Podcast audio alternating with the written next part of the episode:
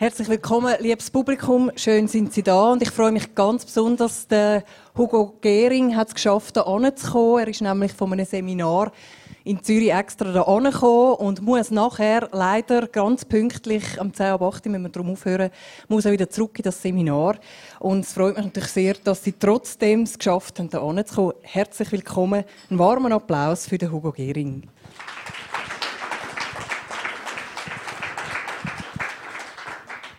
Ganz kurz in eigener Sache. Ich habe Ihnen Umfrageblätter angelegt für die, die das bis jetzt noch nicht gesehen haben oder noch nicht ausgefüllt haben.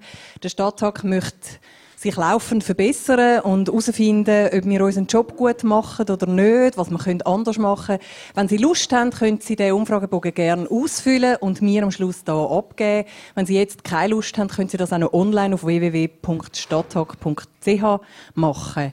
Noch ein weiterer Hinweis, Sie dürfen also während dem Stadttag auch bestellen.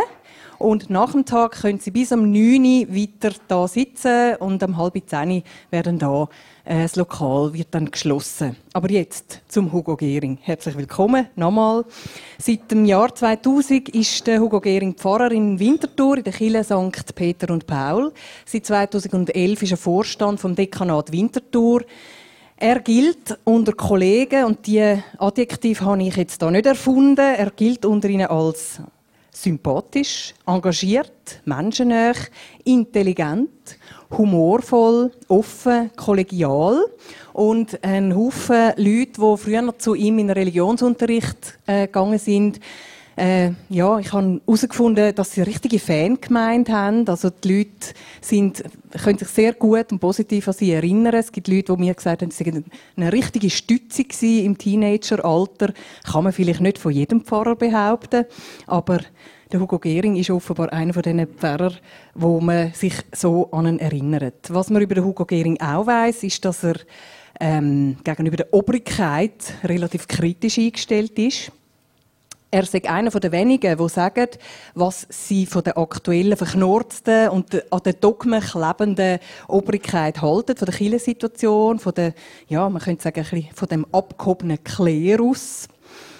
Und der Pfarrer Hugo Gehring hat im letzten Jahr darum auch Pfarrerinitiativen unterzeichnet, die Pfarrerinitiative hat zum Ziel, dass sich das Bistum öffnet, dass sich Kirche generell öffnet in verschiedensten Situationen, wo die Pfarrei im Alltag, ja, die Realität in der Pfarrei ist, glaube ich, ganz eine andere als, als äh, dort, wo die Obrigkeit ähm, äh, die Regeln aufstellt. Und wenn wir jetzt gerade schon bei der Obrigkeit sind, der José Mario Bergoglio ist letzte Woche gewählt worden zum Papst. Er nennt sich Papst Franziskus.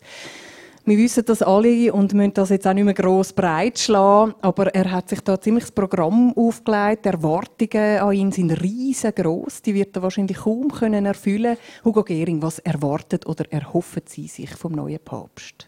Ich sage vielleicht, ich sage vielleicht zuerst, wie es mir gegangen ist, als ich davon gehört habe.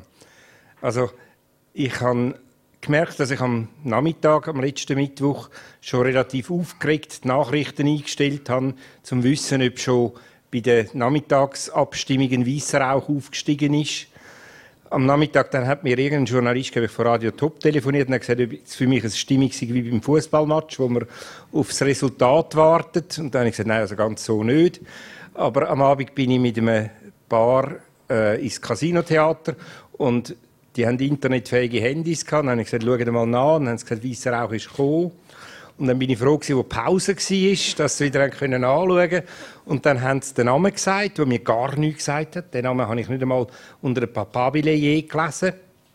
Äh, aber es war nicht der gefürchtete Name, wo ich äh, Angst hatte, er wäre gewesen. Der wäre gewesen? Also ich habe am meisten Angst gehabt, dass der Name geheißen hätte Mark Ouellet.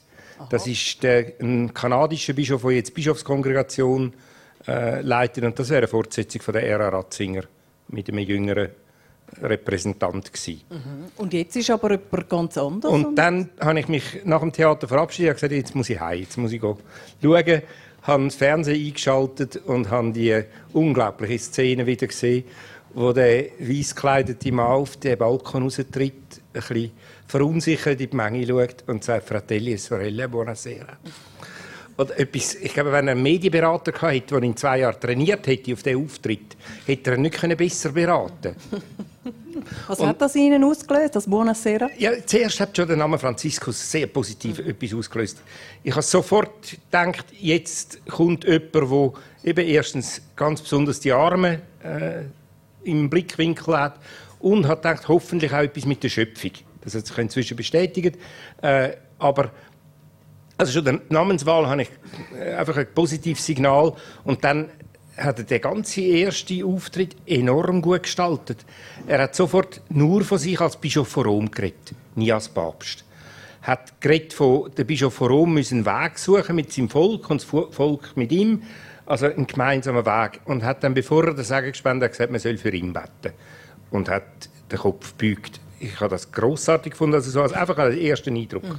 Und dann habe ich natürlich auch in den Medien gelesen, dass da auch noch schwarze Punkte äh, im Hintergrund Mit sind, wo man noch nicht äh, ja. ja. so genau weiß und äh, habe dann auch wirklich mit einigermaßen Aufmerksamkeit über Internet geschaut, was er jetzt die verschiedensten ersten Aktionen sagt und das alles hat sehr gut tönt. Mhm.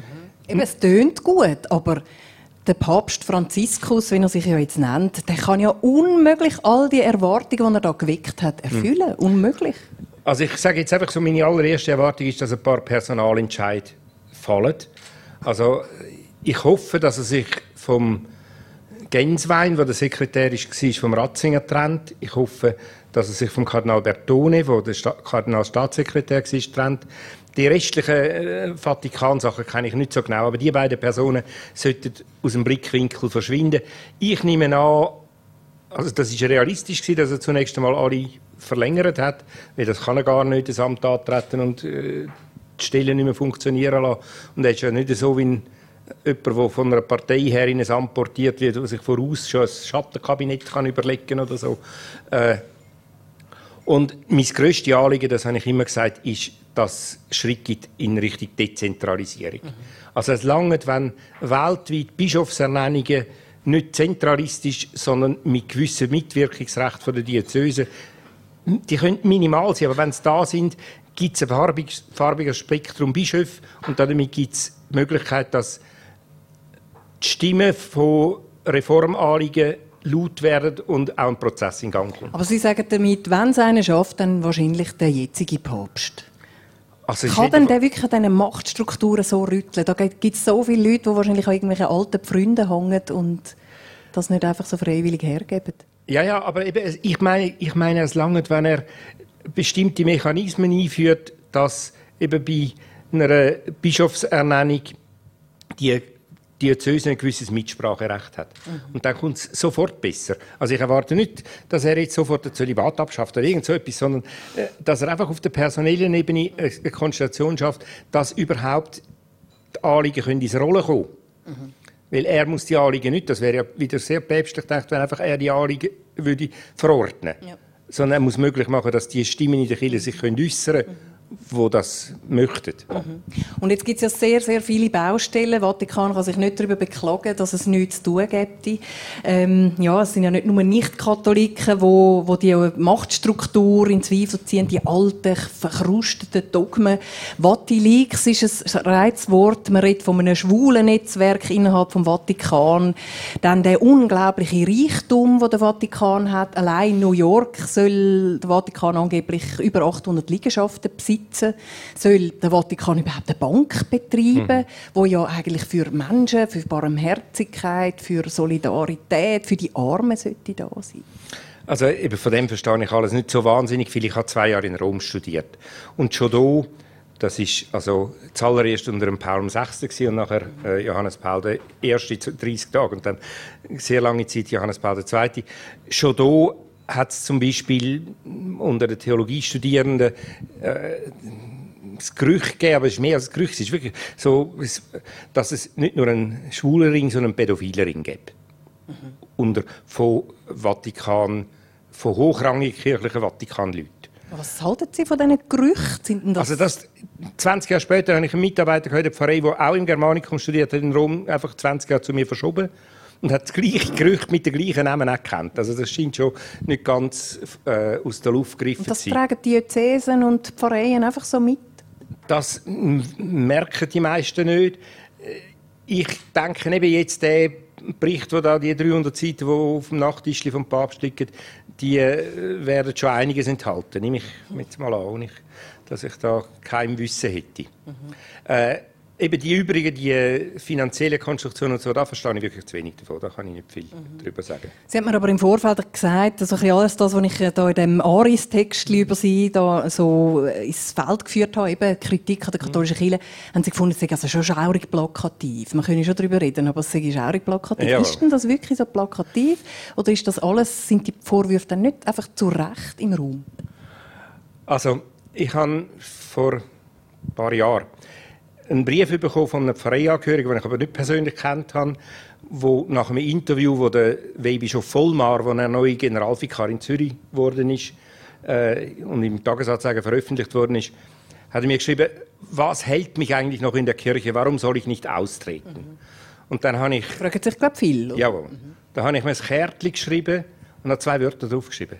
Das Evangelium. Mit freundlichen Grüßen, Ihr Pfarrer. Und dann war er tief beeindruckt von dem Kärtchen mhm. und hat sofort gesagt, er möchte gerne ein Gespräch mit mir führen. Mhm. Und dann haben wir ein schönes Gespräch miteinander geführt und er ist bis jetzt nicht austreten. Aha, was haben Sie denn dem erzählt? Sagen Sie uns also einfach, ich habe ihm gesagt, auch mich hebt nicht die Kille in der Kille, sondern das, was ich transportieren möchte, nämlich die Möglichkeit von Glauben, von Hoffnung, von Liebe, wo ich denke, die hat tatsächlich hat sie ein, eine Botschaft, die wenn man sie nicht miteinander in einer Glaubensgemeinschaft teilt, sich verflüchtigt. Mhm. Also ich kann noch ein Bild brauchen, das ich beim H.P. Kerkelin gelesen habe, in dem wunderschönen Buch über seinen Jakobsweg. Ich bin dann mal weg. Dort drin sagt er, seine Fernsehleute interessieren sich alle nicht. Nicht einmal für Gottes Frage, aber auch für Kirche schon gar nicht und so. Aber für ihn war immer klar, dass es Gott gibt. Und er, für ihn ist Kirche ein Dorfkino, das einen guten Film zeigt. Und das Dorfkino ist tatsächlich kritisierbar, vielleicht die Lautsprecheranlage, die nicht gut ist und so. Äh, aber der Film, sind er überzeugt, der ist gut. Mhm. Und äh, das ist so ein das, was ich auch stark vertrete. Aber Sie sind ja ein, ein quasi ein Protagonist. Ein, ein, äh, Sie spielen eine Rolle in dem Film. Wo sehen Sie sich da? Wenn Sie sich dann da nicht mehr vielleicht noch... Es braucht immer auch einen Held, oder? Ähm. Nein, ich bin, glaube ich, nicht eine Rolle in dem, in dem Film, sondern ich bin jemand, der zu dem Film einlädt. Ich bin ein Werber für den Film. Mhm, mhm. Äh. Und jetzt müssen Sie mit Bitter Bitterkeit feststellen, da gibt es Pädophile im Vatikan und die haben dermassen Macht. Ja. Fühlen Sie sich da nicht mitverantwortlich? Ja, also das Problem ist, wenn man will, zu einer Glaubensgemeinschaft gehören die sauber ist, dann müsste man zu einer beitreten, die erst gestern gegründet worden ist. Äh, je länger die Geschichte ist, also ich, ich denke, wer Schweizer ist, weiß mit was er sich alles muss identifizieren im Laufe der Schweizer Geschichte. Und das rechtfertigt nichts. Aber man kann nicht einfach sagen, dass also im Kirchengeschichtsunterricht in Rom äh, hat einmal der Professor gesagt, das 9. Jahrhundert in der Kirchengeschichte nennen wir als dunkle Zeitalter oder Pornokratie in der Kirche. Und da war ein riesiger Gelächter im Hörsaal. Gewesen. Und dann hat er aufgeschaut und hat gesagt, lachen Sie nicht, das ist Ihre Familie. Und das, ich denke, das hat so etwas mit Familienidentifikation. Ich kann mich ja nicht daraus herausziehen. Ich bin selbstverständlich nicht einfach verantwortlich für alles, was passiert, aber äh, ich, ich gehöre auch zu einer nicht nur zu einer Unschuldsgeschichte, sondern zu einer Schuldgeschichte. Aber ich glaube, das gehört mal als Mensch, auch, auch wenn ich die Familie Gehring anschaue. Mhm, mhm, ja, es gibt wahrscheinlich überall einen dunklen Fleck in jeder Familie. Jetzt Sie, sind Sie ja nicht tatenlos, sondern Sie haben die sogenannte Pfarreiinitiative unterzeichnet, wir haben es vorher erwähnt. Äh, dort geht es ja vor allem darum, dass sich äh, das Bistum auch einmal in erster Linie mal öffnet gegenüber gesellschaftlichen Veränderungen. Unter anderem wird erwartet vom Bistum, dass man toleriert, was sie seit Jahren eigentlich verbotenerweise in der Kirche jeden Sonntag machen, nämlich, oder während während, auch während der Woche, das Sakrament an äh, gescheitene, weiterverheiratete Gescheitene zu erteilen zum Beispiel, dass sie akzeptieren, dass es homosexuelle Menschen gibt und dass das in Ordnung ist, dass sie akzeptieren oder sogar einladen äh, Mitglieder von anderen kirchlichen Kreisen, also anderen christlichen Kirchen. Ähm, was war Ihr Antrieb um diese Pfarrerinitiative? Sie sind der einzige Dekan, muss man vielleicht noch sagen, im Bistum Chur, ähm, wo die unterschrieben hat. Was hat Sie angetrieben, da mitzumachen? Also ich muss vielleicht ein bisschen sagen, wenn ich überhaupt in das Boot gekommen bin, da hat es eine Gruppe gegeben, die analog zur österreichischen Pfarrerinitiative, und die österreichische Pfarrerinitiative, die tut hauptsächlich mit dem Wort Ungehorsam. Mhm. Ja, also sie ist, Ungehorsam ja, man müsse der, eben Gott mehr gehorchen als den Menschen und die haben stark mit dem Reizwort Ungehorsam geschafft. Und dann hat sich in der Schweiz haben sich ein paar Leute zusammengetan und gesagt, wir tun auch ähnlich sagen, einfach was gängige Praxis ist, was bewährte Praxis ist und äh, stellen eine Liste auf, ich denke zehn Punkte, das ist einfach so der zehn Finger an der Hand und es sind dann eine Liste von zehn Punkten, die ich manchmal ein bisschen zufällig finde. Andere, denke ich, fehlen, wo man hätte draufnehmen können. Aber ich bin von der Monika Schmid in Efretiker quasi mit ins Boot genommen worden, habe mir den Text angeschaut, habe mir so ein bisschen Anliegen rausgehört und habe gesagt, ich tue aus einem Hauptmotiv meine Solidarität mit der äh, ausdrücken, nämlich aus Solidarität mit dem Berufsstand der Pastoralassistentinnen und Pastoralassistenten. Mhm. Die haben wir also jetzt, Laienpriester, wo Richtig. Äh, ja. Leute mit einer theologischen Ausbildung, die in der Kirche arbeiten und aber keine Weihe haben. Zum Beispiel Frauen? Entweder weil sie Frau sind oder weil sie Kuraten haben mhm. oder weil sie nicht wollen, am Weiheamt teilhaben. Mhm. Äh, und die arbeiten seit 40 Jahren mit. Ich bin seit 30 Jahren im kirchlichen Dienst und habe beste Erfahrungen in Zusammenarbeit. Ich finde das eine Bereicherung, dass die Stimme der Frau vorhanden ist. Und ich habe in erster Linie dem Berufsstand sagen, ihr seid mir wichtig und ich finde wichtig, dass ihr einen Platz in dieser Kirche habt. darum ist das wichtigste Anliegen in dieser Pfarrinitiative für mich Predigt von der theologisch Ausgebildeten alleine in der Sonntagsmesse. Mhm zum Beispiel Nachbarpfarrer St. Ulrich ist Zita Hasselbach Gemeindeleiterin. Sie sorgt dafür, dass jede Sonntag eine Messe ist. Wenn sie das Predigtverbot, das vor etwa drei Jahren vom Vatikan völlig willkürlich erlassen worden ist, es gibt nicht eine Begründung, die einleuchtet, es ist eine reine Revierverteidigung, kommt es mir vor, äh, wenn sie das ernst nimmt, dann kann sie an ihre eigene Gemeinde am Sonntag nie ein Wort richten. Und das ist, finde ich, absolut nicht in Ordnung. Ich denke auch, dass das Theologiestudium zu nichts so gut befähigt wie zum Predigen. Zum Schulgeben befähigt es nicht besonders, zum Gemeindeleiten befähigt es nicht besonders, das muss man nachher alles noch lernen. Aber eigentlich das Wort von der Bibel oder den Glauben auszulegen in der Welt von heute, das sollte das Theologiestudium befähigen. Und das will man verbieten. Das absolvieren ja Frauen wie Männer, Geschiedene wie Kuratne und, und Ledige. Äh, also, Darf ja, ich noch schnell sagen, natürlich. die zwei Punkte, die ich äh, also die Laienpredigt ist quasi mein mhm. Hauptmotiv gewesen.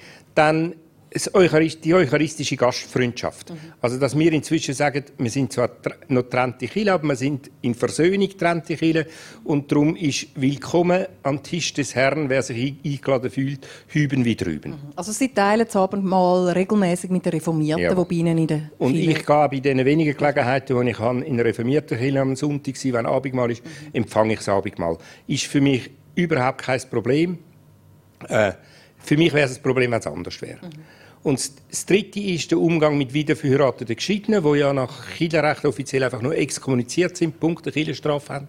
Äh, und da glaube ich, müsste es äh, verständnisvollere, barmherzigere Wege geben. Und ich kann nur sagen, dass ich Hoffnung habe, dass der jetzige Papst zumindest in seiner Praxis als Erzbischof anders gedacht hat. Es gibt ein Interview wo geführt worden ist mit einem jungen Salesianerpater in Buenos Aires, kurz nach seiner Wahl, wo erzählte, wie er die Wahl erfahren hat und so. Und der hat gesagt, ja, das sei kein Revolutionär, aber ein stiller Reformer. Und er hat ihn zum Beispiel gefragt, wegen Wiederverheiratung geschieden, und er sei immer für einen sehr offenen Umgang damit gewesen. Aha. Aber im, so wie man mindestens gehört oder gelesen hat, ist er, wenn es um, im, um die Abschaffung des Zölibat geht, also Ehelosigkeit von Priester, ist er ist offenbar nicht mit ihm zu reden. Er ist eben in gewissen Fragen doch sehr konservativ. Wie sehen Sie denn das? Also zuerst mal, äh, Abschaffung vom Zölibat muss er dafür sein, weil sonst wäre er nicht Bischof geworden. Äh, er, er, kann nicht also dafür sein. Sie hat, er hat das vielleicht äh, jetzt einfach mal vorgegaukelt. Nein, ich kann sagen, äh, das ist eine von der Fragen, dass man überhaupt Bischof kann werden, muss man lückenlos immer für den Zölibat sein. Ach. Also da, da äh, hat er nicht, äh, hätte er gar keine Chance gehabt. Mhm. Er ist selber Ordensmann und im, im Orden ist die Frage von der Ehelosigkeit keine Frage, sonst sind das keine Mönche mehr. Mhm. Aber äh, bei den Weltpriestern, er muss ja gar nicht dafür sein, er muss nur das Gespräch zulassen. Mhm. Und offen sein für das, was dann in dem Gespräch rauskommt. ich denke, wenn die große Mehrheit von der, von der Kirche dafür wäre, dass der Zölibat aufgehoben wird oder, wenn, oder dass er bleibt, dann folgt man dieser grossen Mehrheit. Mhm. Und Sie glauben, dass er da mit sich reden lässt? Also ich glaube einfach, dass er, so wie er sich jetzt benommen hat, das Klima in der Kirche verändert. Das Klima von Versteinerung und Angst und mhm. man darf nichts sagen und so, das könnte sich ändern. Mhm. Und das wäre schon einfach ein grosser Fortschritt. Da kommen wir jetzt gerade zum Bistum Chur. Dort scheint das nämlich noch ziemlich versteinert zu sein und zu bleiben. Ja, der Bischof Vitus Huonder hat, er lässt nämlich nicht mit sich reden, wenn es um die Pfarreiinitiative geht. Er hat, glaub, er hat von Ihnen ja, von Ihnen allen, es sind ja 541 Leute, die die Pfarreiinitiative unter, unterzeichnet haben in dem Bistum Chur. Nein, nein, das ist gesamtschweizerisch. ah, das ist gesamtschweizerisch, ja, okay. Aber Sie sind, wie viele äh, also Seelsorger in, in, in, in der Diözese Chur haben etwas über 50 Seelsorger mit Mission ah. unterschrieben. Ja, also mit dem ich glaube 54 sind es oder so. Okay, und ja. dann ist das gesamtschweizerisch etwa... Äh, etwa 500, jawohl, aber es hat einfach auch noch relativ viele Sozialarbeiterinnen, die gar keine bischöfliche Mission haben. Mhm. Jetzt hat aber der Bischof Hunter hat gefunden, sie müssen alle schriftlich begründen, warum sie die unterschrieben haben. Also jeder hat sich dann da mhm. ins Zeug gelegt und engagiert, begründet, warum und was und wie. Und jetzt ganz verkürzt und vielleicht auch ein bisschen plakativ gesagt, ist zurückgekommen ein Standardbrief vom Bischof, der sagt, wenn es euch doch nicht passt, könnt ihr etwas anderes suchen. Das muss wie eine Ohrfeige sein, ja, Herr Gehring. Das war auch eine Ohrfeige. Ja. Also ich habe einen zweieinhalbseitigen Brief zurückgeschrieben, wo ich mir sehr Mühe gegeben habe, zu begründen, was mir ein Anliegen ist und wo ich es auch weniger unterstütze. Und ich sage, also, das hätte jetzt nicht in jeder Initiative drinstehen und habe äh, den fotokopierten Brief umbekommen, wo nicht einmal die Unterschrift vorhanden war. Und habe dann darauf, darauf dem Bischof geschrieben, er verletze mich sehr. Darüber wird übrigens im nächsten Mittwoch in der Rundschau ein Bericht kommen. Wird man Sie dann sehen, oder? Wird man auch, ja, ich weiß natürlich nicht, was der, der, Journalist am Schluss verwendet von seinem Material, aber es gibt jedenfalls Material, wo ich auch dabei bin. Äh, und äh, ich habe dem Bischof eben einen Brief geschrieben, er hat mich sehr verletzt. Und dann ist postwendend ein Mail von seiner Sekretärin, ich könne ein Gespräch haben mit ihm. Und das Gespräch hat am letzten Freitag stattgefunden. Und es war ein Gespräch, also beide haben können sagen, was sie auf dem Herzen haben. Äh, ob es irgendetwas bewirkt hat, habe ich ziemlich viel Zweifel. Was hat Ihnen denn der Herr Huonder gesagt? So also er, hat, er hat einfach zuerst etwa zehn Minuten Monolog gehalten, warum das für ihn nicht akzeptabel ist und warum er das nicht eine Grundlage für einen, Mono, einen Dialog ist, sondern warum er das einfach nur ablehnen kann und muss sagen, der, wer so handelt, gehört nicht mehr recht zur Kirche. Nicht nur nicht recht, gehört nicht mehr zur Kirche. Äh, und ich habe dann nochmal gesagt, was mich positiv daran bewegt. Und dann hat er, ist er milder geworden in meiner Wahrnehmung und hat gesagt, ja, das ist wahr, dass auch in der Bischofskonferenz sind sich nicht einig über die Punkte, die ich genannt habe. Ja, ich weiß es nicht.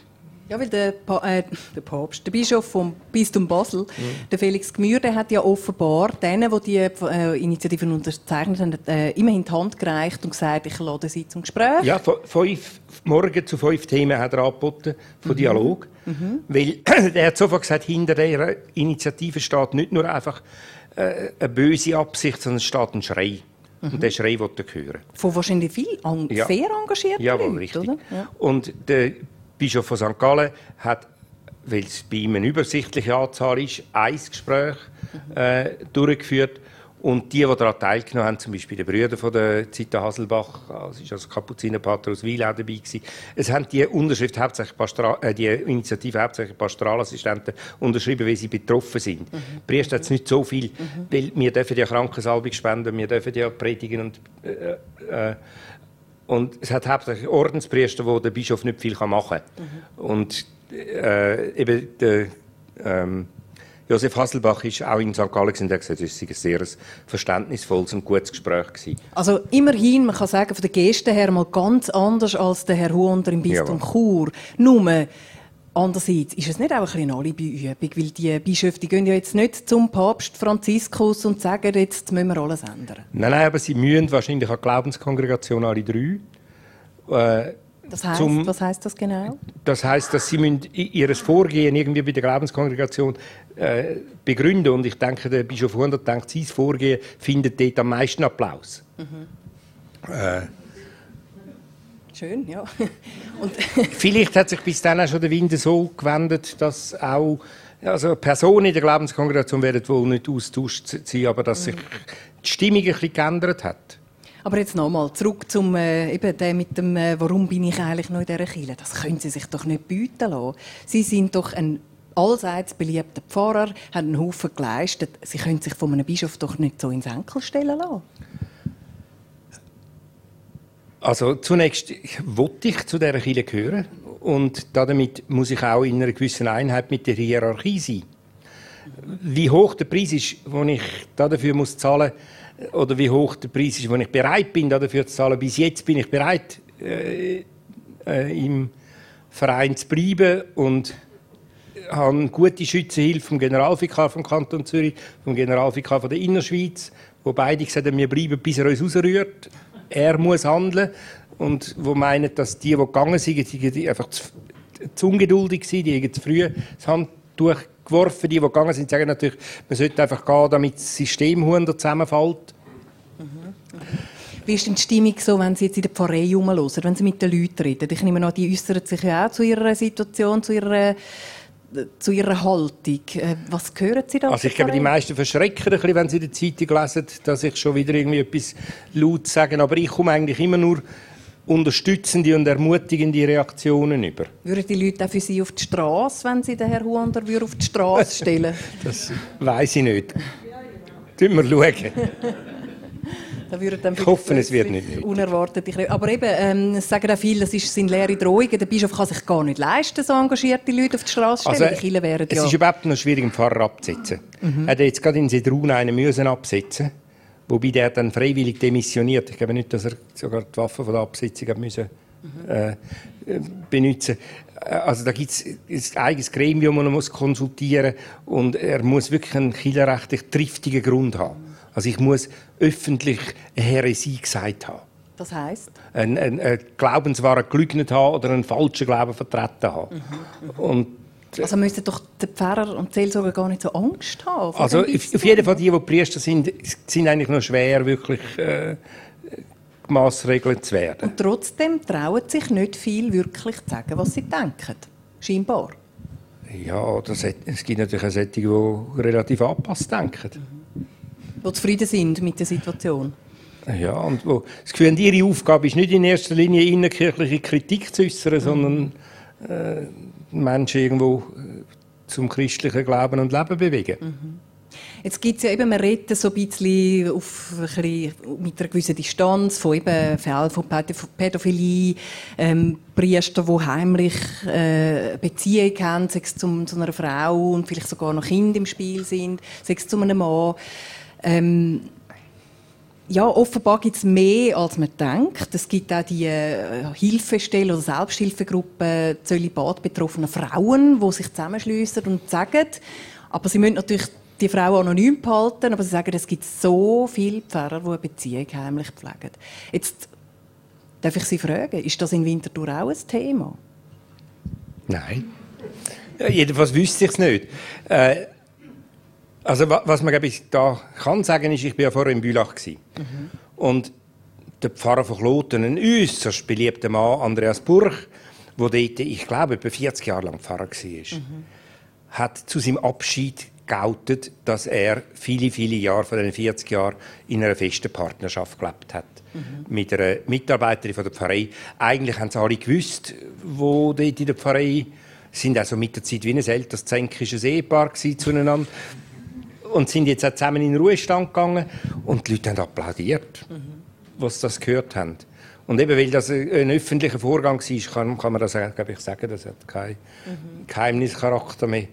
Äh, dass er da besondere Dankadressen an seine Partnerin gerichtet hat. Das ist so das, was ich am, am allernächsten mitbekommen habe. Ich habe natürlich auch Reihe von Studienfilmen, wo ich weiß, dass sie in einer festen Partnerschaft sind. Mhm. Und da redet man einfach nicht drüber und solange man nicht drüber redet, ist gut, aber sobald man sich outet, Also einer ist Pfarrer in einem Dorf und tritt immer in Begleitung von dieser Frau auf und kein Mensch sagt etwas. Aber wenn er es jetzt dem Bischof würde schriftlich deklarieren dann müsste er gehen? Dann hätte es Konsequenzen, ja. Okay. Mhm. Ja. Das ist ja schon ein bisschen eine skiheilige Welt. Selbstverständlich, oder? ja. Und, und im Evangelium steht ziemlich viel gegen die Heuchelei. Und ziemlich viel zum Mut, zur Wahrheit zu stehen und dass die Wahrheit eigentlich auch frei macht. Mhm. Und dass man nicht aufeinander Stein rühren soll und soll eher den Balken aus dem Auge entfernen, als den Splitter im Auge vom anderen sehen. Und das möchte ja vielleicht eben der Papst Franziskus jetzt ein bisschen, aber ich glaube, sein Fokus ist vor allem auch die Bekämpfung von der Armut. Ja. Wie will er das dann bewerkstelligen? Ich wollte nur noch schnell einen Kontrast erzählen. Also, ja, gerne. Er hat den Namen Franziskus angenommen. Inzwischen hat er in der Journalistenkonferenz, in der Journalisten ähm, äh, Audienz in der Sala Nervi, die er gehalten hat, ich glaube, am zweiten Tag von seinem Amt, hat er dort den Text, der in Vorbereitung war, weggeleitet und hat angefangen zu erzählen. Und unter anderem hat er erzählt, warum er den Namen Franziskus angenommen hat. Er hat gesagt, wo die Abstimmungsresultate angefangen haben, auf ihn hindeuten, wo dann zwei Drittelsmehrheit erreicht war und schon Applaus im einen Teil vom Saal, sei neben ihm der emeritierte Erzbischof von Sao Paulo, glaube ich, gewesen, und hat ihm zugeflüstert, vergiss die Armen nicht. Und dann sei ihm aufgestiegen, wenn ich Papst werde, wähle ich den Namen Franziskus, weil das ist der, der, der die grösste Solidarität mit den Armen hat und mit der Schöpfung. Schon dort hat er sofort dann die Schöpfung dazu gefügt. Und das sind die beiden Motive. Jetzt gestern hat der Bischof Hunder als Einleitung zum Priesterrat den Namen Franziskus aufgegriffen. Er hat gesagt, im Laienrat haben sie ihm gesagt, es gibt doch manchmal auch Reformen von unten. Und dann haben sie gesagt, wo haben Sie ein Beispiel? Dann haben sie gesagt, ja, der Franziskus zum Beispiel. Aber er müsse sagen, der Franziskus, der sich verbunden mit den drei evangelischen Räten, Armut, Gehorsam, Ehelosigkeit. Und wer die nicht halte, kann gar nicht über Franziskus reden. Und B der Franziskus ein großer Verehrer vom Papst, von der Messe, von Priester gewesen.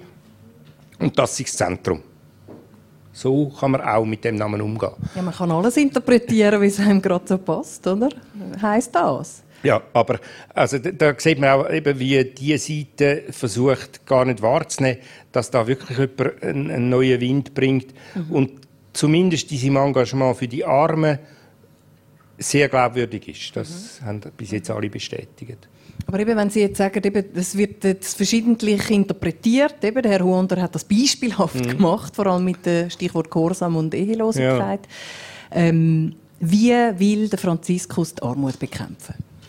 Ich weiß nicht, ob er es bekämpfen Man hat immer gesagt, er sei kein Befreiungstheologe, sondern er sei eher karitativ. Mhm. Also auf der Seite von helfen. Mhm.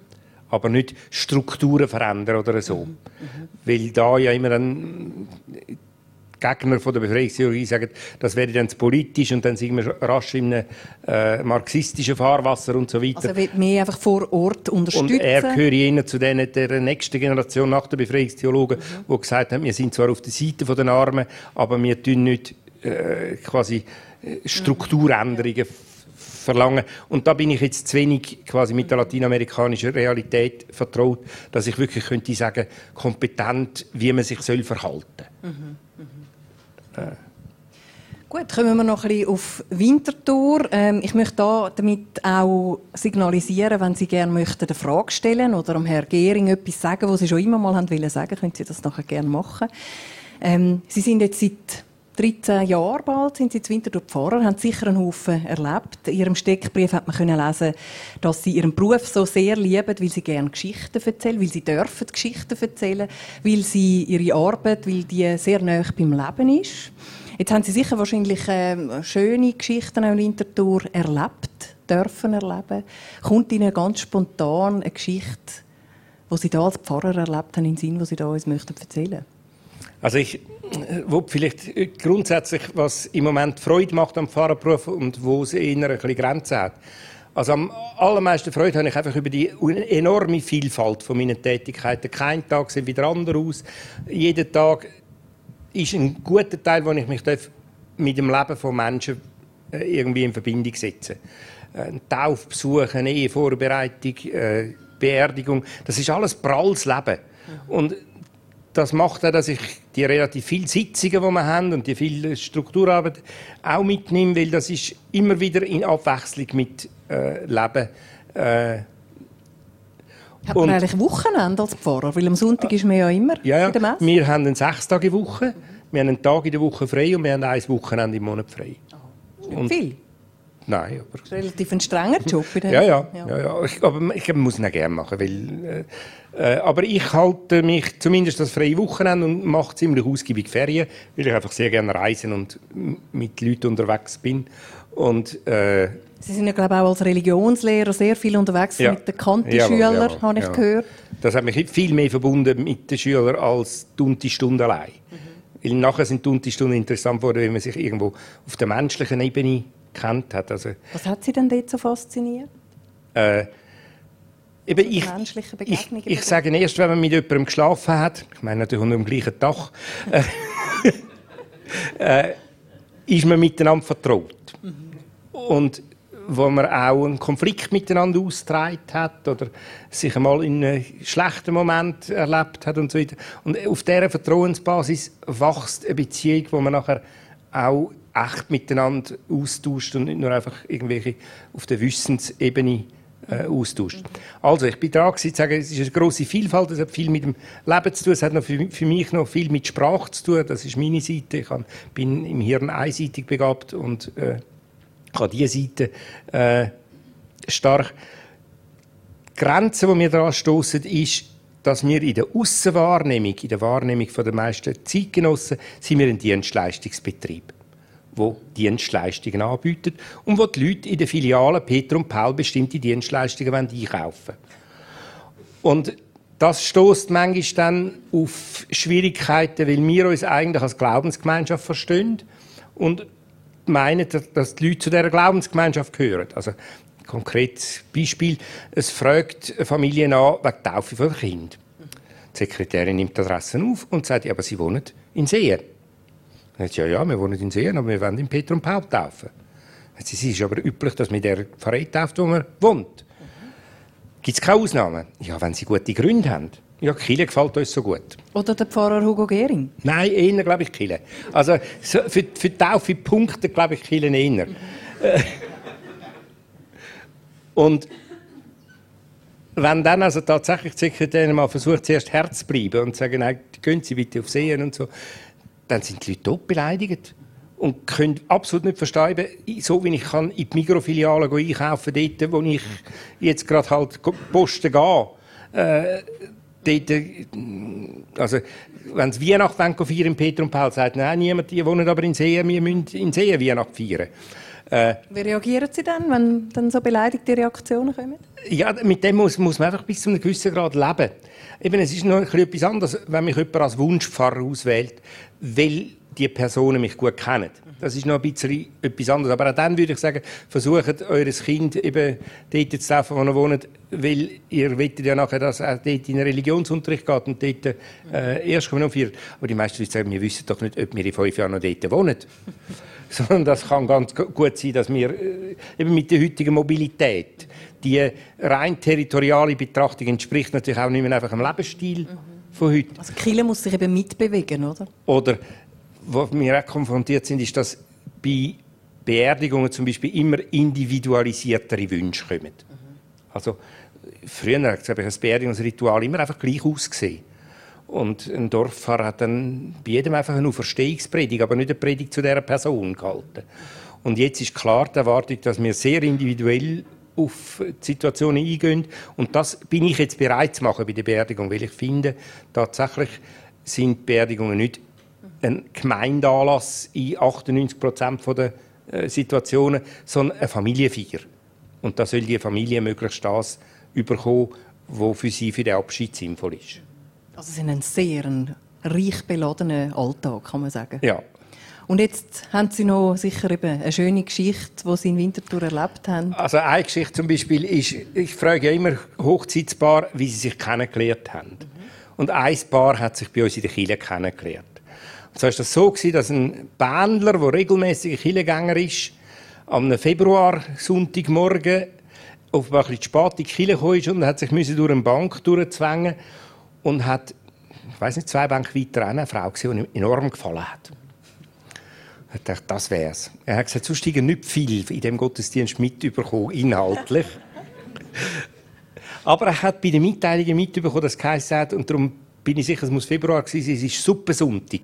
Es muss in der Fastenzeit sein, es ist Einladung zum Suppensonntag. Dann habe ich gedacht, hoffentlich geht die an, Suppe, an, an Suppensonntag, aber es ist nicht gegangen. Dann habe ich gedacht, jetzt muss ich ja jeden Sonntag am 11 Uhr in die Bank. Vielleicht kommt sie wieder.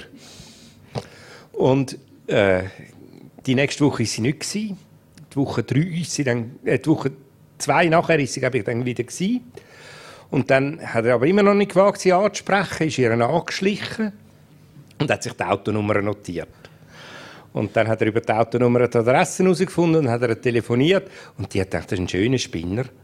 Äh, und hat äh, äh, gedacht, ja, also gut, ich mache mit ihm zu einem Kaffee ab. Und der Kaffee hat dann schon fünf Stunden gedauert und das hat dann eben zu einer Traubesprechung geführt. Das ist aber eine wunderschöne Geschichte. Und Sie haben dann äh, die ganze Zeremonie dann begleiten Jawohl. Mhm. Und es gibt ja einen Haufen Leute, die eben wegen ihnen kommen, äh, sich von ihnen äh, trauen lassen oder ihre Kinder eben taufen lassen, weil sie vielleicht zum Beispiel bei ihnen in einen Religionsunterricht gegangen sind, und Unti.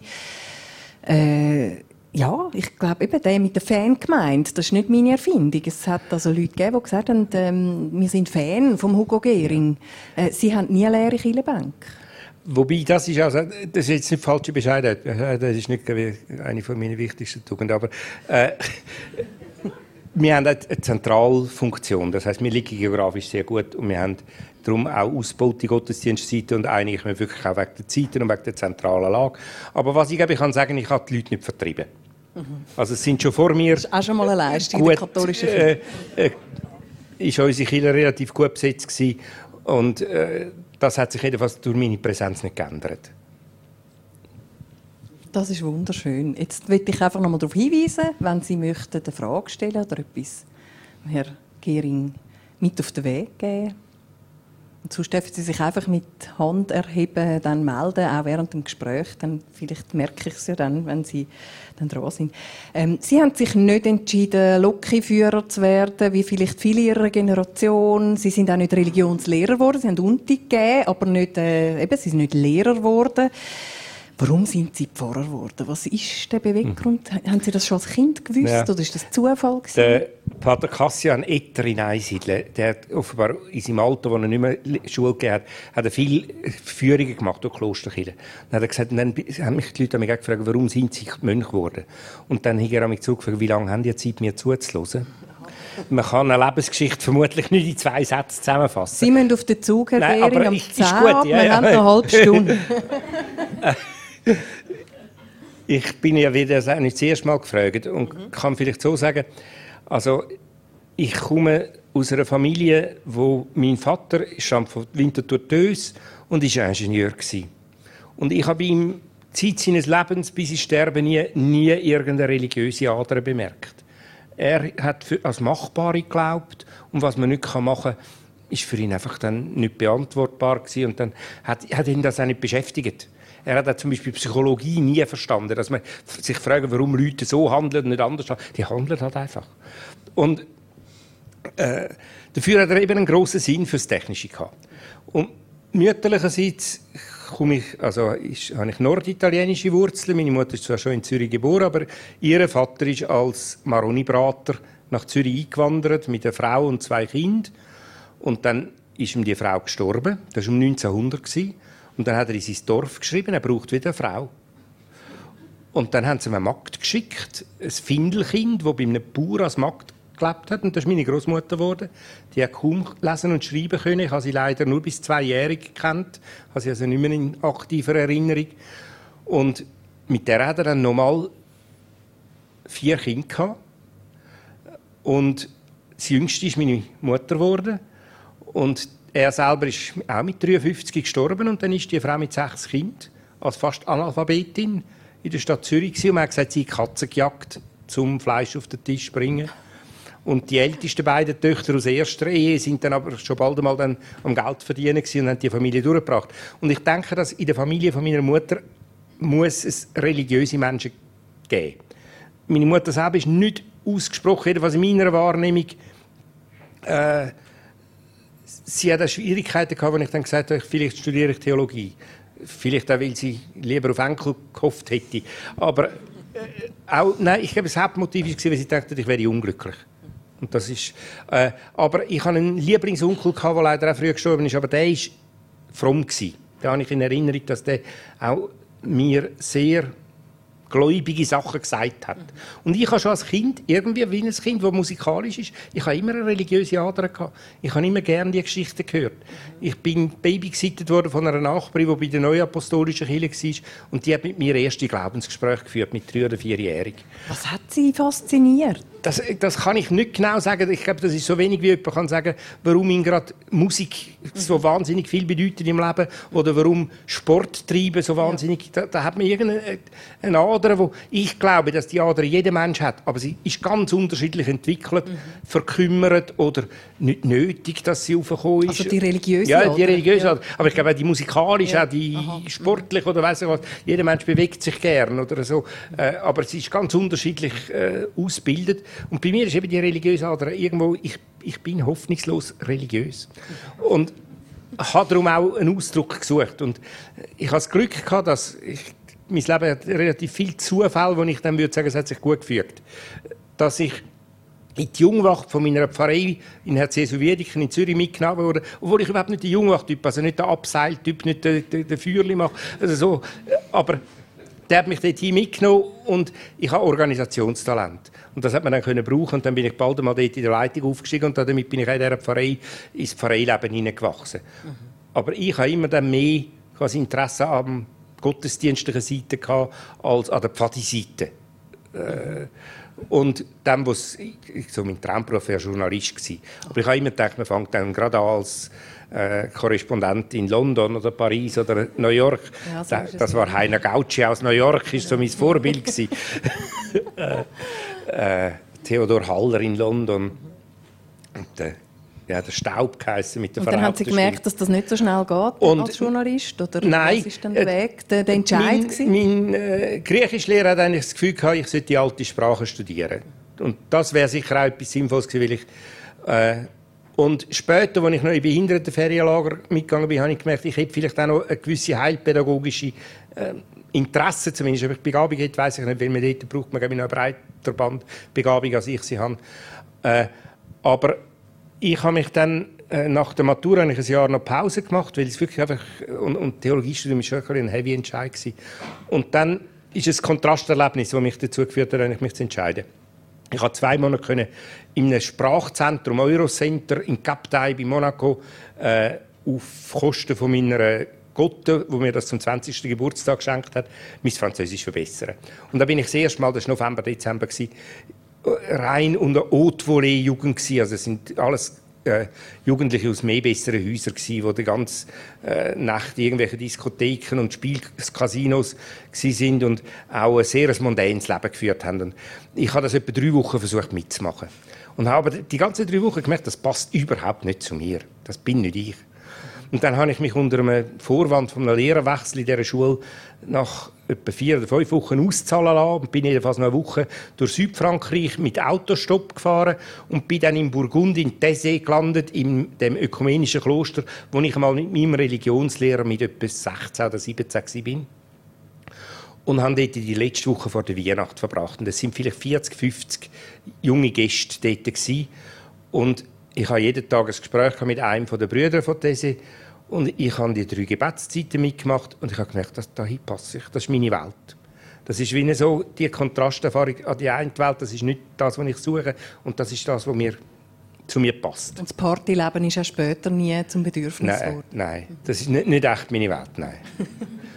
äh, aber ich habe dann natürlich im ersten Überschwang gedacht, vielleicht gehe ich ins Kloster. Mhm bin aber Gott sei Dank nicht sofort gegangen, sondern habe mal angefangen Theologie zu studieren. Ich habe am Anfang nicht einmal gesagt, ob ich Priesteramtskandidat bin oder nicht, sondern ich habe einfach gesagt, ich wollte mal Theologie studieren. Dann habe ich gemerkt, das Studium an sich gefällt mir. Mhm.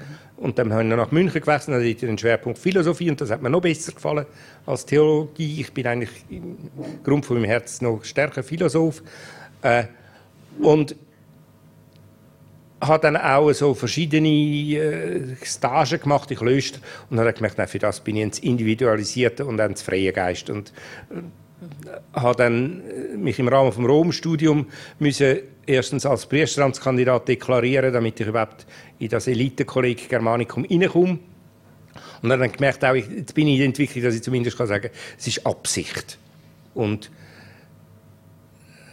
Außer im Moment von der Priesterweihe, was mir sehr schlecht gegangen ist, psychisch, da bin ich wirklich abgestürzt. Äh, also wegen dem Priesteramt? Im Moment von der Priesterweihe habe ich einfach das Gefühl gehabt, jetzt kommen zu viele Erwartungen über mich. Das, und ich war dort etwa eine Woche wirklich unpässlich gewesen, bis ich innerlich Kraft gefunden habe, mich zu entscheiden. Die könnte mir jedes goldige Messgewand überziehen, darunter bleibt der Hugo Gehring. Und das merkt man ja jetzt auch, so quasi eben in, in dem Ungehorsam gegenüber dem Bistum. Sie bleiben individuell und behalten ihre ganz individuelle Meinung ja. gegenüber allem. ja, und so ich habe auch, dadurch, dass ich nicht aus einem eben super frommen Eltern rauskomme, mhm. habe ich eigentlich die meisten Sachen, die ich jetzt wirklich für richtig halte im Glauben oder so, müssen für mich selber er, mhm. erkämpfen oder erringen. Schauen, ich, also ich glaube auch, dass das, was ich predige, das, da stehe ich dahinter. Mhm. Und über das andere predige ich nicht. Mhm. Also beispielsweise Marienkult sagt mir ganz wenig. Mhm. Aber dann, ich, ich, sage nicht den Leuten, das ist falsch. Oder so, sondern ich äußere mich einfach in dieser Beziehung nicht. Mhm. Oder sehr zurückhaltend. Sie haben sich entschieden, keine Familie zu gründen. Ja. Ähm, haben Sie das nie bereut? Äh, ich weiß nicht, ob man das so kann sagen äh, ich, es gibt also zwei Grundsehnsüchte, die jeder Mensch hat, nämlich Geborgenheit und Freiheit. Mhm. Und ich habe gemerkt, dass ich mich, wenn ich vor der Wahl stehe, eher für die Freiheit entscheide. Das hängt ein bisschen mit einer überbehüteten Kindheit zusammen, wo ich einfach, sobald ich stark gebunden bin, fange ich mich an befreien. Und ich glaube, darum hat das ein bisschen Lotterleben, das ich führe, zu mir passt. Lotterleben? Äh, Lotterleben in dem Sinn, dass ich wirklich einfach nach meinem Programm lebe. Mhm. Und ich bin relativ lange in einer Wohngemeinschaft, habe ich in München gewohnt. Ich bin schon einigermaßen gemeinschaftsfähig, aber ich brauche zum Beispiel absolut einen eigenen Raum. Also das könnte ich vielleicht noch erzählen. Ich bin mal beim Abt Daniel Schönbächler wo er so Kinesiologie macht und mit der Enneagramm schafft. Das sind neun Charaktertypen. Und die sind in drei große Untertypen äh, unterteilt, nämlich Kopf, Herz und Bauchmensch. Und dann sagt er mir, was meinst du, was bist du? Dann sage ich wahrscheinlich Kopf. Und dann hat er das Kines kinesiologisch testet und sagt, nein, du bist voller Bauchmensch. Und dann sage ich, wie merkt man das? Was haben die für äh, Besonderheiten? Sagt er, die haben zwei Ahnungen. Die brauchen Raum und die brauchen Autonomie. Und dann habe ich gesagt, das trifft exakt auf mich zu. Als ich mit der Paula Iten auf Haiti gereist bin, habe ich gesagt, kannst du mir garantieren, dass ich mehrheitlich ein eigenes Zimmer habe und dass ich das Geld selber verwalten kann. Also es sind die beiden Bedürfnisse, Aha, Das ist natürlich mit der Familie dann schon ein bisschen schwieriger. Oder? Und darum, glaube ich, passt für mich die lockere Pfarrhaus-Wohngemeinschaft. Ich bin nie allein. Mhm. Ich hatte sogar einen grösseren Familientisch immer gehabt, seit ich Pfarrer bin. Wir sind immer so fünf, sechs mhm. um den Mittagstisch. Und die Heime mag ich mich erinnern, also so ein bisschen, manchmal auch ein bisschen trübe dritten Atmosphäre erinnern. Nicht immer, es hat auch schöne Momente gegeben, aber einfach so, äh, es ist eigentlich, seit ich im Pfarrhaus bin, fast so rein von den Personen, die mich umgeben. Mhm. Ich lebe nicht in einer Zweierbeziehung, aber rein von den Personen, die mich umgeben, fühle ich mich selten allein. Das sind Mitarbeitende oder Jawohl, was sind das also, für Leute? Ich habe immer meistens auch mit jemandem im Pfarrhaus gewohnt. Ich habe viele Stellen gehabt, wo so einen zweiten Priester hatte. Mhm die im Pfarrhaus wohnt. Und dann haben wir bis jetzt manchmal auch ledige Pastoralassistenten gehabt, die zumindest mit bei uns mitgegessen haben, die froh sind, am Mittagstisch teilzunehmen. Ist Chile so etwas für Sie wie eine Familie? Also, viele sagen ja, oder, wenn sie sich auflehnen gegen das Bistum, wenn sie Angst haben, den Job und als Priester in der Privatwirtschaft wird es schwierig. Man verliert das ganze soziale Umfeld, man verliert quasi die Familie. Also, äh, ich gehöre ja selbstverständlich zu dem kirchlichen Kuchen und äh, bin auch mit vielen äh, gut und eng verbunden. Ich will auch meinen Beruf nicht äh, verlieren. Aber ich würde nicht unter allen Bedingungen äh, ich würde das nicht alle Bedingungen akzeptieren, um quasi äh, nur einfach äh, dürfen Pfarrer können äh, mhm. bleiben. Es gibt vieles andere, was mir auch noch Freude macht. Aber ich bin enorm gern äh, äh, in diesem Beruf. Es gibt noch ein, hilfreiches Bild, das einmal der Bischof Sika Schuler entworfen hat. gesagt, für einige ist Kille wie eine Wohnstube. Die sind dort die Hause die, die regelmäßig kommen, die dazugehören.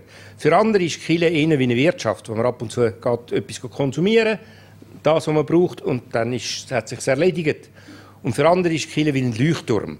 Sie steht einfach da, sie sehen sie von außen und denken, ja, nu, es gibt sie oder gut, gibt sie. Und ich denke, alle drei Sorten Leute sind berechtigt, existiert berechtigt. Und ich habe jetzt äh, die interessante Situation, dass ich mit der Pfarrei St. Ulrich eine kleine, überschauliche Pfarrei, dort bin ich Pfarradministrator, bin auch etwa einmal im Monat zum Gottesdienst dort. Und dort ist wirklich Wohnstube. Die, die gehen, kennen sich, die sind die Hause. Hier in Peter und Paul haben wir mehr Gaststuben, mehr Leute, die in die Wirtschaft kommen und eins können ziehen. Äh, und das finde ich auch total gut. Ich kann auch mit dieser ein bisschen distanzierten, bisschen städtischeren, urbaneren, anonymeren Art miteinander umzugehen. Ich bin ein Stadtmensch, ich lebe gerne in der Stadt. Und ich habe, als ich in Rom studiert habe, sind alle zum Examen immer aufs Landhaus. Da gibt es das Landhaus 40 Kilometer von Rom raus. Ich bin immer in der Stadt geblieben. Mir hat es gefallen, wenn ich dann allein im Germanicum war. Und ich bin in der Stadt gerne. Jetzt kommen wir zurück noch auf die Pfarrei-Initiative. Offenbar gibt es keine Fragen oder äh, Meldungen. Mal, doch. Moment schnell, es kommt noch ein Mikrofon, weil wir sind im Radio und da muss man sich, wenn es geht, schnell mit Namen vorstellen. Ja, äh, Massimo Diana. Äh, es ist ja bekannt, dass sie äh, von Zeit zu Zeit, das heißt äh, regelmäßig, äh, Ferien machen und zwar äh, in äh, so Ferienlager mit Behinderten. Könnten Sie echt dazu noch etwas sagen? Wie sind Sie dazu gekommen und was ist Ihre Motivation? Ähm, also angefangen hat es wirklich wieder mit einem halben Zufall. Ich habe einfach sieben Jahre Theologie studiert, weil ich noch zwei Jahre religionspädagogisches Lizenziat angeschlossen habe. Und da habe ich alle Praktika schon gehabt. Man hat ja gleich relativ viele Semesterferien. Und ich habe auch genügend offenbar Geld gehabt mit Ferienjobs, dass ich dachte, ich will noch irgendeine Erfahrung machen. Und mich hat ich weiß aber nicht genau aus welchem Grund gereizt, einmal mit geistig Behinderten etwas zu machen. Ich habe im Telefonbuch, da hat es das noch gegeben, von der Stadt Zürich, nachgeblättert, äh, Freizeitclub für geistig Behinderte. Und habe der Dame telefoniert und habe gesagt, ich sei Theologiestudent und ich hätte noch Kapazität für so ein zweiwöchiges Ferienlager als Begleiter mitzugehen. Ich weiß gar nicht, habe ich irgendwo einen Hinweis gelesen, dass die Begleiter suchen. Jedenfalls sind die nicht besonders erfreut gewesen, wie es mir im Nachhinein erzählt haben, weil sie dachten, da kommt jetzt ein Theologiestudent, jetzt wird es fromm und ernst und weiß ich was. Und ich bin dann in ein erstes Ferienlager mit auf Maria Rickenbach im Sommer und ich bin das allererste Mal der, mit dieser Welt konfrontiert gewesen. Sie haben mir auch die drei Schwerstbehinderten zum Betreuen gegeben, weil sie dachten, dann sind seine Bedürfnisse von nächster Liebe abgedeckt. äh, und es ist zu allem Elend noch ein Magen-Darm-Grippe in dem äh, Lager umgegangen. Und das hat zu vielen lustigen und äh, interessanten Momenten geführt. Und ich habe einfach nach diesen zwei Wochen gemerkt, das hat mir sehr gut gefallen und ich gehe wieder mit habe aber noch nicht so besonders reflektiert, warum. Und wenn ich im Nachhinein dann mir überlegt habe, ist das wie ein Ausflug in das, was ich nicht kenne. Also ich bin intellektuell äh, über äh, stark ausgebildet, aber so die andere Seite, das Umgehen, wenn man intellektuell nicht stark ist, wie tut man dann das Leben bewältigen? So wie Blinde dann besser hören oder besser können tasten. Mhm. Auch geistig Behinderte entwickeln andere Sinn als Möglichkeit, intellektuell in der Welt zu bestehen.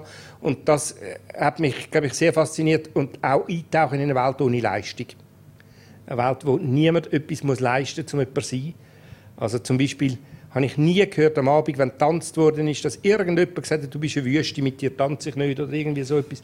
Sondern, oder man hat herzhaft mitgesungen bei jedem Lied, die, die am falschesten gesungen haben. Ich habe das erste Mal in meinem Leben wirklich laut mitgesungen und habe überhaupt keine Angst gehabt. Jetzt hören jemand zu und hören, ob ich falsch singe.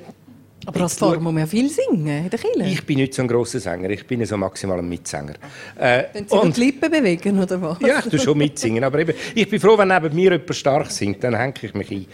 Oh, oder auch so öffentlich tanzen habe ich immer eher Hemmungen gehabt. Und dort habe ich gemerkt, ich bin völlig ohne Hemmungen, weil man darf einfach sein. Und das hat wahrscheinlich schon etwas Befreiendes. Und dann habe ich 1980 äh, drei Tage lang ein französisch, nein, ein, Frank ein, ein Kanadier, der Jean Vanier, erlebt. Der hat Lebensgemeinschaften mit Behinderten begründet. Und der hat so eine dreitägige äh, Einführung gemacht. Und ich bin total fasziniert von dieser Gestalt. Ich war das erste Mal ein lebendiger Prophet. Wirklich, er sprach wie einer, der Vollmacht hat. Das ist für mich ein ganz einmaliges Erlebnis. Ich habe etwa ein halbes Jahr nur von diesen seinen Worten gelebt. Und das hat man dann einmal so eingenommen, dass wir jetzt seit 1980 jedes Jahr über Pfingsten drei solche Tage organisieren. Natürlich längst nicht mehr mit dem Jean Vanier, sondern jetzt halt mit dem Hugo Gehring und mit anderen, die mithelfen. Und wir sind bis heute so eine Gruppe von 100, 120 Leuten, die zusammenkommen, Behinderte, Nichtbehinderte, und drei Tage Himmel auf Erde leben. Und ich glaube, es ist auch gut, dass es nur drei Tage dauert, weil nach drei Tagen wäre der Himmel zu Ende. Dann würden die irdischen Probleme kommen. Aber drei Tage kann man durchheben, himmlisch zu leben. Das werden Sie noch weitere Jahre machen, solange Sie ja, ja. Also, Pfarrer sind oder auch noch länger? Ja, und einfach, solange Leute auch zusammenkommen. Das, äh, wir sind immer wieder gespannt. Es erneuert sich jedes Jahr etwa ein Viertel bis ein Drittel ob das wieder zustande kommt und eine äh, Vorbereitungsgruppe. Und das ist also wie so ein zweites Standbein. Ich weiß noch, ich habe Paula Eiten, wo, das ist die Frau, die ich mit in Haiti war, die jetzt mehrheitlich in der Schweiz lebt, habe ich eingeladen, an das Pfingsttreffen zu kommen. Und dann hat sie gesagt, das hättest du mir müssen sagen, dass du eine ganz andere Welt zu dir gehört. Und dann gibt es noch so eine dritte Welt, wo ich dazu gehöre. Das sind eben kleine Reisegruppen. Und ich bis heute pflege. Ich habe zwei Reisegruppen aus äh, Bülach. Wir haben da eine ökumenische und eine Pfarreiereise in Winterthur. Und ich habe noch äh, im Sommer, auch seit 1982, jedes Jahr in der ersten Woche der Sommerferien gehe ich als Meer mit einer Familiengruppe, inzwischen früher mit einer reinen Schülergruppe. Und das ist also etwas fest so wiederkehrt. Schön. Gibt es noch eine kurze weitere Frage? Ich muss ein bisschen auf die Uhr schauen. Ja, bitte. Das ist mein Name. Ähm, mein ja. Name. Äh, ich hätte wissen, wir streiten seit drei Jahren in Winterthur über Glockenlärm. Was ist da Ihre Meinung dazu? Sie haben sicher dezidiert. Ja, ich, ich habe eine dezidierte Meinung, aber ich, ich bin ein bisschen zurückhaltend, ob ich sie sagen darf. Wir sind da im kleinen Kreis, ja. Herr Gehring. Ja, der Journalist ist weg. Also ich bin dezidiert der Meinung, wir haben nicht den Auftrag, Glocken läuten zu lassen. Äh, es gibt keine irgendwie Verpflichtung. Ich wohne direkt neben der Glocke, ich höre es nicht mehr. Aber wenn wir in Winterthur, wenn der Stadtrat uns würde sagen, tun doch vom 10 bis am 6 die Glocke nicht läuten lassen, dann würden wir die in Frieden abstellen. Ich bin nur der Meinung, es soll für alle Kirchen das Gleiche gelten. Ich bin nicht äh, dafür, dass man jede Kille einzeln durchkämpft. Sondern der Winterthurer Stadtrat soll eine Leuteordnung für die ganze Stadt einführen und dann halten wir uns daran und es gibt keinen Grund, warum wir nicht sollten zu bestimmten Zeiten nicht läuten. Das ist ein relativ klares Statement, aber Sie tun es nicht allzu hoch hängen, das richtig? Haben wir ja, das richtig erfasst? Einfach, ich kämpfe nicht darum, dass wir abschalten dürfen. Mich stört es nicht. Aber wenn die Forderung käme, finde ich einfach, die Stadt soll eine Leuteordnung für alle Kirchen.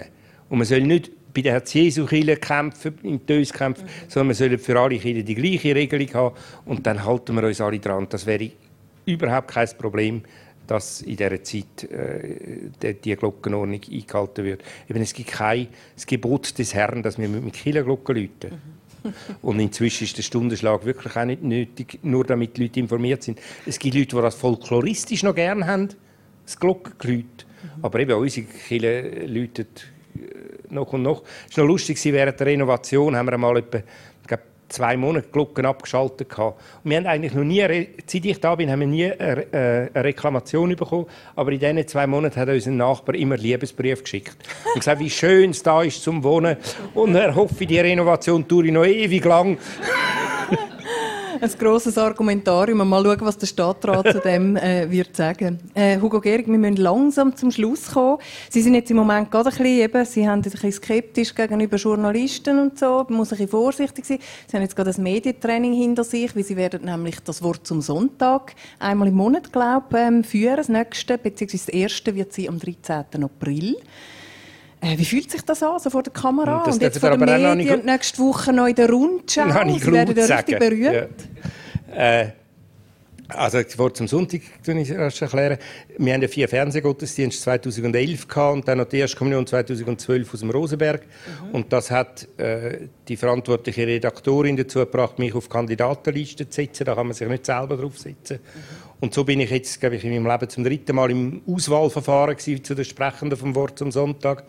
Und damals äh, werde ich also jetzt in der katholischen Mann sein, die nächste anderthalb Jahre. Der Herr Huonder wahrscheinlich nicht so freut, oder? Er wird nicht gefragt. Äh, und, also das Fernsehen verantwortet die Sendung. Aber die offizielle kirchliche Seite kann auch Kandidaten nennen, die müssen halt einfach alle ein Probewort und dann werden am Schluss sind wir in einer Formation gewesen, wo zwei gegen zwei immer sind und mhm. dann ist einer von beiden genommen worden. Mhm. Äh, und also ich kann vielleicht dazu sagen, dass äh, man ja also so einen öffentlichen Beruf wie Pfarrer gar nicht kann ausüben kann, wenn man nicht auch eine gewisse Lust gewinnen hätte, vor Leuten zu stehen. Also ich, ich habe ja gemerkt, dass ich sehr gerne Lehrer bin. Und also wenn man jedes Mal Angst hätte, vorne zu stehen, dann wäre man irgendwie fehlplatziert. Mhm. Äh, ich glaube auch, dass ich inhaltlich etwas zu sagen habe und das hat mich eigentlich motiviert zu sagen, ich nehme die Herausforderung an. Es ist ein total neues Medium. Ich habe bisher vor Leuten geredet. Ich habe bisher eben vor Schulklassen geredet. Aber ich habe noch nie mit der Kamera mhm geredet und das ist wirklich neu und das trainieren wir. Wir haben schon zwei Tage im äh, Januar trainiert und jetzt sind wir gerade äh, schwer am Trainieren. Jetzt sind Sie eben mit drin und ja. sind extra für den Stadttag da angekommen und können das, was Sie gelernt haben, vielleicht gerade da vor dem Live-Publikum, haben Sie gerade so können anwenden oder? Ähm, vielleicht noch ein, eine Frage, letzte, und zwar zu der Pfarrei-Initiative. Wir wissen jetzt so ein bisschen, wie die Situation ist. Äh, wir wissen, es passiert wie nichts, oder? Sie haben sich äh, auf Test rausgelassen, haben gesagt, was sie finden. Der Bischof sagt, äh, interessiert mich eigentlich nicht. Wie geht es jetzt weiter? Ja. Also gestern hat der Bischof gesagt, im Priesterrat, die Frage ist nicht abgeschlossen.